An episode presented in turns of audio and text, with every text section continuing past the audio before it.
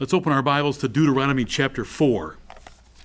Deuteronomy chapter 4, and one of the wonderful passages in the scripture, very much promoting worship, but describes the blessing of having God close to a nation and God's word and his wisdom in a nation. And these words are special. And there's many verses in this chapter that are good but uh, I'm going to limit myself to three. Deuteronomy chapter 4, and we in this second service are thankful to God for America and the nation that He chose for us to be in. And we want to pray for America that God will preserve its greatness because it's giving its greatness away by turning its back on God, His Word, and His wisdom. Deuteronomy 4 speaking of the statutes and judgments that Moses taught the nation, verse 6 Keep therefore and do them, for this is your wisdom and your understanding in the sight of the nations, which shall hear all these statutes and say, Surely this great nation is a wise and understanding people. For what nation is there so great? Who hath God so nigh unto them, as the Lord our God is in all things that we call upon him for. And what nation is there so great that hath statutes and judgments so righteous as all this law which I set before you this day? Amen and amen. The most important question when studying the greatness of nations is what makes a nation great? Because how you answer that question determines the rest of your study. And the world today has all kinds of ideas on how they measure a nation's greatness, but God measures a nation's greatness in this place this way.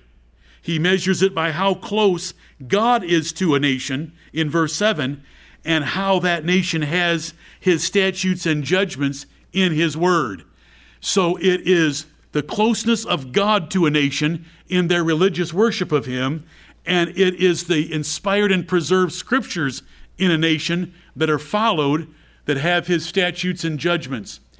And if God is close to a nation, and if a nation is following His word, then other nations are going to look and say, Have you ever seen a nation like that?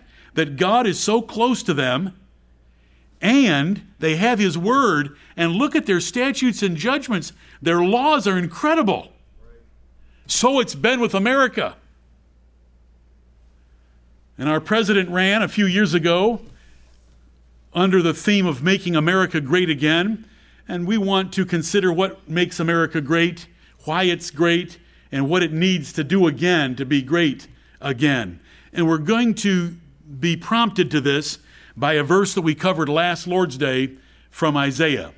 But we'll get there in a moment. Let us pray. Heavenly Father, in Jesus' name, who is the Prince of the kings of this earth, we call upon Thee, O King of nations. We thank Thee, Holy Father, that you do according to your will in the army of heaven and among the inhabitants of the earth, and none can stay your hand or even say unto thee, What doest thou?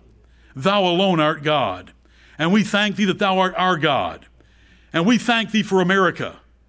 And we thank thee for the blessings that you have poured out on America over the last several hundred years. And we pray for you to have mercy on America and to deliver her from her many sins and transgressions against thy word.